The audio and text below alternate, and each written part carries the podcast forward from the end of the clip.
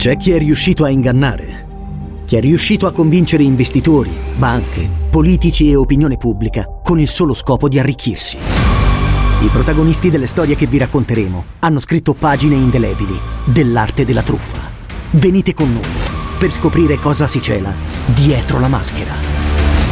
T-Podcast presenta Storie vere, soldi falsi. Ascoltalo ora su Spotify.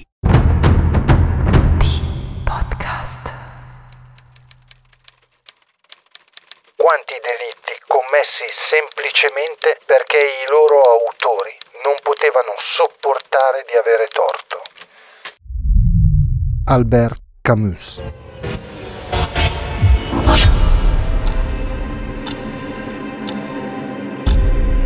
L'Italia è stata teatro di crimini feroci e per molti di questi non è mai stato trovato il colpevole. Non è mai stato trovato il colpevole. Noi ve ne raccontiamo una parte.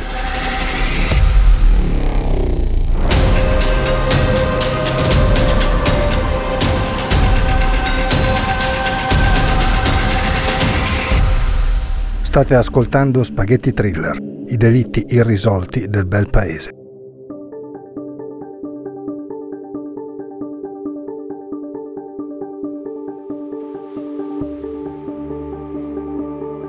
È una bella giornata di sole, ravvivata da qualche nuvola di passaggio e da quel po' di vento che viene dal mare. Siracusa si sveglia così il diciassette novembre millenovecentonovantotto, col termometro in salita, pronto a sfiorare per l'ennesima volta i venti gradi.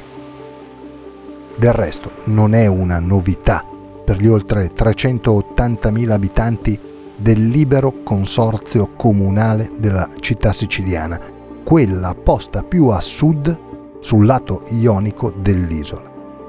Città meravigliosa, dove la cultura e la storia si intrecciano, fondendosi fino a essere una cosa sola. Patria di Archimede, uno dei più grandi matematici e scienziati della storia dell'umanità, e non solo per il famoso Eureka, ancora oggi d'uso comune nel linguaggio mondiale. Siracusa venne a lungo minacciata da Atene, che non riuscì mai a conquistarla, nonostante ne volesse fare la sua più importante colonia. Capitale della Sicilia fino all'ottocentosettantotto, alla conquista della città da parte degli arabi, ancora oggi Siracusa è meta del turismo mondiale per le sue bellezze architettoniche e per i luoghi paradisiaci che la circondano. Tra i più convinti assertori dell'incanto che questo territorio è in grado di offrire c'è Sir Winston Churchill, che definì il suo soggiorno nella città siciliana come, testuale, la vacanza più deliziosa della mia vita da viaggiatore. Insomma, un'isola felice, un panorama di serenità e pace, tanto da essere inserita dall'UNESCO, anno duemilacinque, nella lista dei patrimoni dell'umanità, pur coi limiti che la storia recente ha, diciamo pure così, sottolineato, come ad esempio la nascita del polo petrolchimico siracusano, uno dei più grandi d'Europa, il quale ha inevitabilmente inquinato e deturpato parte dell'ambiente circostante, senza dare in cambio quel boom economico tanto auspicato. Passato alla storia in tal senso il discorso di Papa Giovanni Paolo secondo durante la sua visita in città, era il millenovecentonovantaquattro, quando esortò gli abitanti a una reazione di fronte a quella emarginazione alla quale Siracusa sembrava destinata.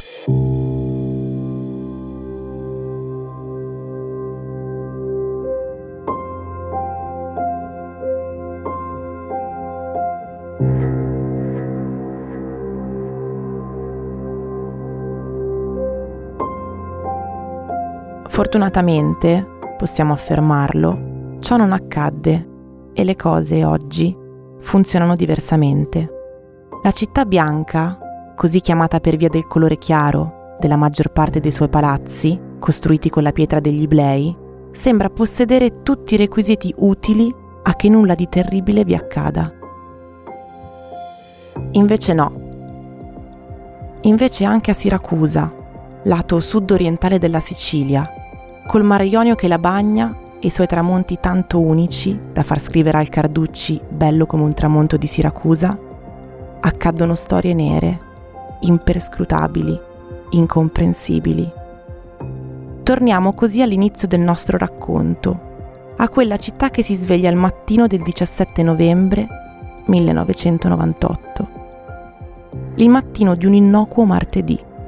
Perché di martedì cosa vuoi mai possa capitare? Così devono aver pensato anche all'interno della villetta di via Monte Frasca ventuno, periferia ovest del capoluogo di provincia siciliano. Da quella parte di Siracusa ci sono le campagne, i terreni brulli che la circondano, le pietre, il nulla. Al numero ventuno di via Monte Frasca vive la famiglia Barbagallo. Filippo, il padre, Maria, la madre e i loro due figli. Ma non vivono soli, perché l'ultima inquilina della villetta si chiama Assunta, di cognome Marsala, ventisette anni, sorella di Maria.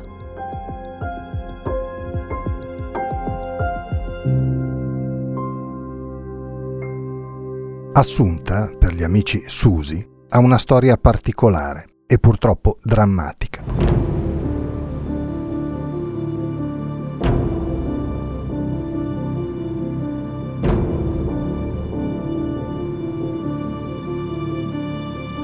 Cresce orfana di padre, come Maria.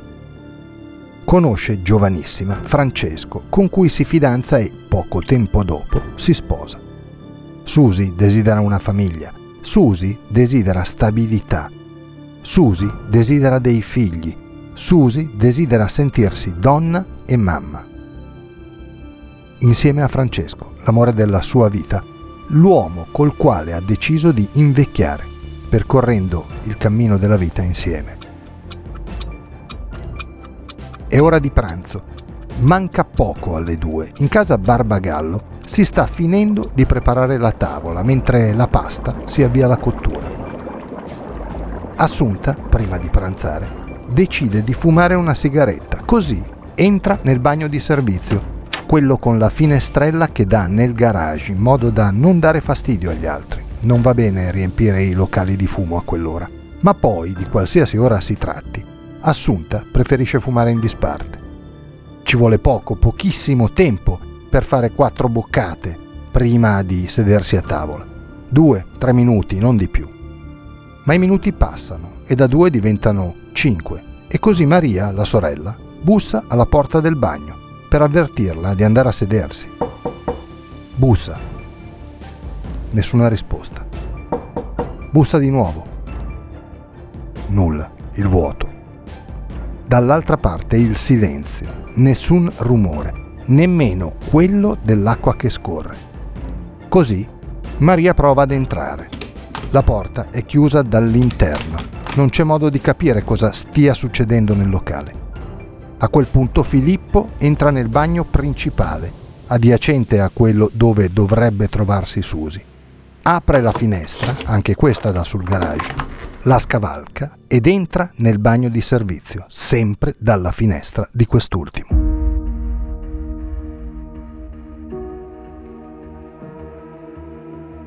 Questi passaggi, lo vedremo in seguito, sono importanti nello svolgersi della nostra storia. In quel bagnetto Filippo non trova nessuno. Susi non è lì. Non c'è.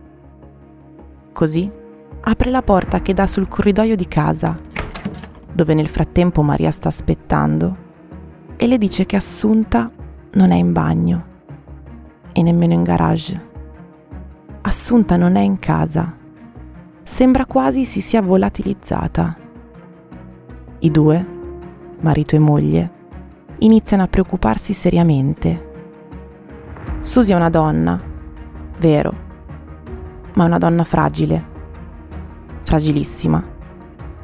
Sta attraversando un momento terribile della propria vita, da quando mesi prima è rimasta incinta e poco tempo dopo ha perso il bimbo.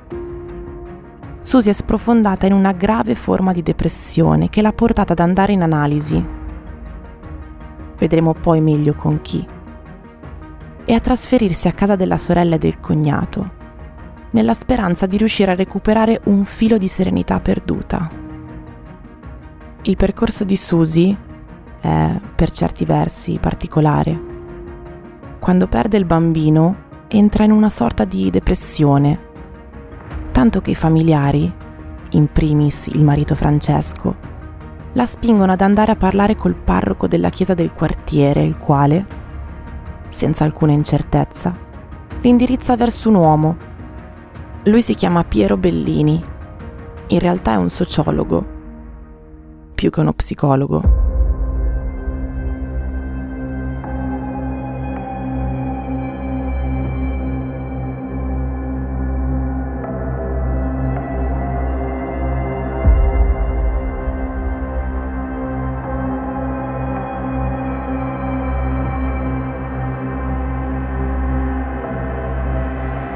Comunque sia, i primi tempi sembrano restituire una ragazza nuova, con la voglia di tornare a una vita normale, a quella quotidianità che si era trasformata in un inferno terreno.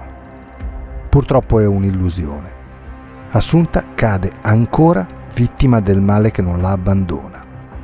E Francesco è sempre più disperato, non sapendo dove rivolgersi e a chi, dal momento che il terapeuta della donna rassicura l'uomo dicendogli che quelle di Susie sono reazioni normalissime. Fa tutto parte del percorso di riabilitazione. Però, però la situazione non migliora, e quando Filippo e Maria suggeriscono a Francesco di portare Assunta a casa loro e di trasferirsi momentaneamente per vivere sotto lo stesso tetto, accetta di buon grado. Le cose però non migliorano neanche lì, e come potrebbero. Loro non fanno gli psicologi, e l'unica medicina che conoscono i coniugi Barbagallo è la preghiera. Si prega sempre, si prega giorno e notte, nella speranza di cambiare il corso degli eventi, che ovviamente non cambiano. Torniamo però a quel diciassette novembre, ora di pranzo. Susie non si trova, non è in bagno, non è nemmeno in garage, molto semplicemente. Non c'è. Ma dov'è finita? È scappata. Perché? Filippo e Maria escono per la strada, ma non vedono nessuno e non notano nulla di strano, di diverso dal solito. Persone sconosciute, macchine che se ne vanno, nulla. Assunta è letteralmente sparita. A quel punto Filippo chiama Francesco al lavoro. E insieme battono i dintorni nella speranza di ritrovarla. Un indizio, perlomeno quello. Vanno persino a casa del Bellini, il terapeuta. La chiamano, nessuno risponde. Susie non è nemmeno lì.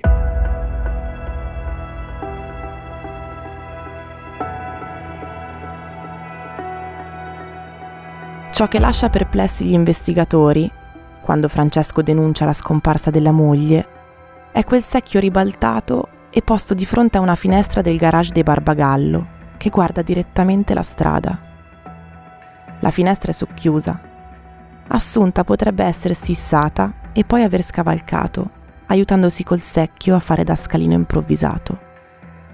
Però anche questa tesi è destinata ad essere accantonata. Susie non sta bene, è debole, bassa di statura, circa un metro e cinquantacinque. Per compiere quell'operazione, lo scavalcamento della finestra, intendiamo, avrebbe dovuto essere in perfetta forma. Non si tratta di un esercizio semplice. Passa del tempo. Passa il Capodanno del millenovecentonovantotto. Con la nostra storia saltiamo al due gennaio millenovecentonovantanove, sabato.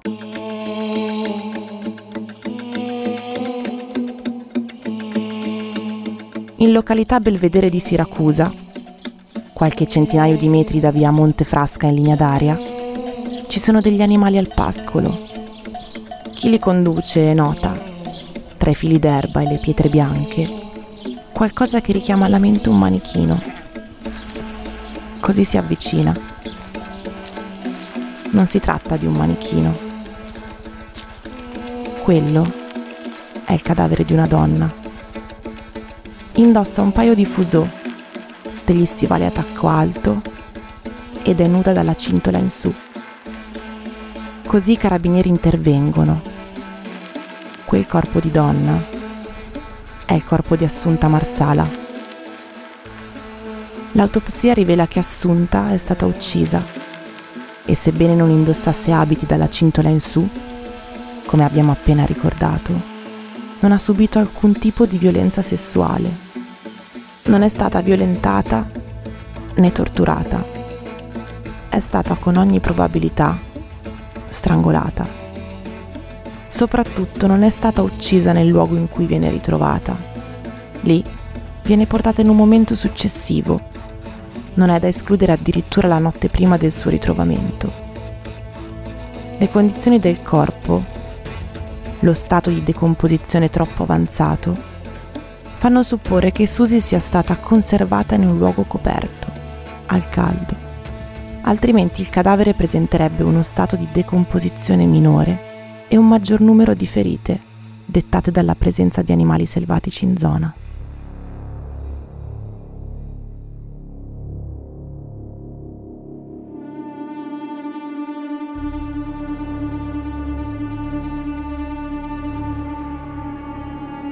La data presunta della morte viene addirittura collocata nel giorno stesso della sua scomparsa, diciassette novembre millenovecentonovantotto. La Procura della Repubblica e i suoi inquirenti, guidati dalla dottoressa Angela Pietro Giusti, chiamano a collaborare col medico legale alcuni esperti esterni. Anche loro giungono alla conclusione che Susi sia stata uccisa lo stesso giorno della sua sparizione e trasportata a Belvedere di Siracusa poche ore prima della scoperta del corpo. Gli inquirenti, mentre indagano, si fanno via via un'idea ben precisa di cosa sia accaduto verso le quattordici di martedì diciassette novembre. Così i sospetti cadono quasi subito sul cognato di Assunta, Filippo Barbagallo. Tra gli investigatori il racconto di Filippo fa acqua da troppe parti. Non sono convinti riguardo l'attendibilità della sua storia. In poche parole, in quei due minuti nei quali Susi va a fumare, cosa capita? Mettendo il caso che la donna scavalchi la finestra del bagno e si trovi nel garage, l'unica via di fuga, abbiamo detto, è la grande finestra sotto la quale viene ritrovato il secchio. Ma anche qui, come per l'autopsia, la Procura di Siracusa chiede il parere a un luminare, uno dei maggiori esperti di anatomia umana e scienze motorie, il dottor Maurizio Ripani. Questi esclude categoricamente che la donna abbia potuto scavalcare il finestrone del garage. Ripetiamolo, è un particolare non da poco. Così, secondo la Procura, Filippo ha soffocato la cognata, dopodiché in fretta e furia ha sistemato il corpo di lei nel baule della Mercedes, che in quel momento si trova all'interno del garage. Insomma, è stato lui. Anche perché non torna nemmeno il racconto che fa l'uomo di quanto accadde immediatamente dopo la sparizione di Assunta. Dice di aver guardato nel baule della Mercedes davanti alla famiglia, ma la moglie non lo conferma. Dice di aver preso la Y dieci parcheggiata in strada per andare a cercare la cognata, ma il marito e un amico del marito di Assunta ricordano di averlo visto arrivare con la Mercedes. E dunque? Errori dettati dalla concitazione dell'interrogatorio? O, in alternativa, semplici ricordi sbiaditi e rimossi? Filippo e Assunta hanno un rapporto molto stretto, per la Procura fin troppo. Così gli inquirenti deducono che l'uomo abbia ucciso Assunta per motivi sessuali, ne abbia occultato il cadavere all'interno della Mercedes e lo abbia fatto ritrovare quel due gennaio millenovecentonovantanove a Belvedere di Siracusa. Il sesso. All'interno di questa storia il sesso ricopre un ruolo marginale, almeno così sembrerebbe. Ma Susi racconta che il suo terapeuta, ad esempio, ha fatto sesso con lei, anche se le sue parole trovano poco riscontro in famiglia.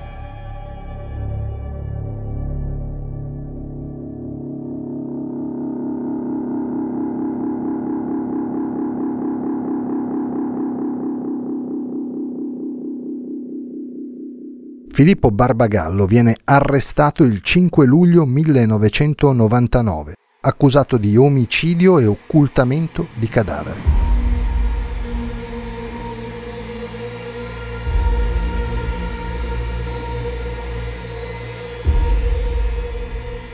Ma il Tribunale del Riesame ne ordina la scarcerazione. Le prove non reggono. È un castello con le fondamenta troppo deboli. Però la procura insiste fino al processo, dove Filippo Barbagallo viene dichiarato innocente e la sua posizione archiviata. Così come cadono velocemente le voci riguardanti le presunte attenzioni sessuali che avrebbe rivolto Piero Bellini alla donna. Anche lui assolto. Qualche tempo dopo, nello stesso luogo del ritrovamento di Susi, qualcuno lascia il golf, la maglietta e il reggiseno che la donna indossava al momento della sparizione, oltre a un cagnolino morto. Questa storia, terribile e misteriosa, non ha ancora trovato un colpevole. Assunta Marsala, per tutti più semplicemente Susi, è stata ammazzata, e non certo da un fantasma.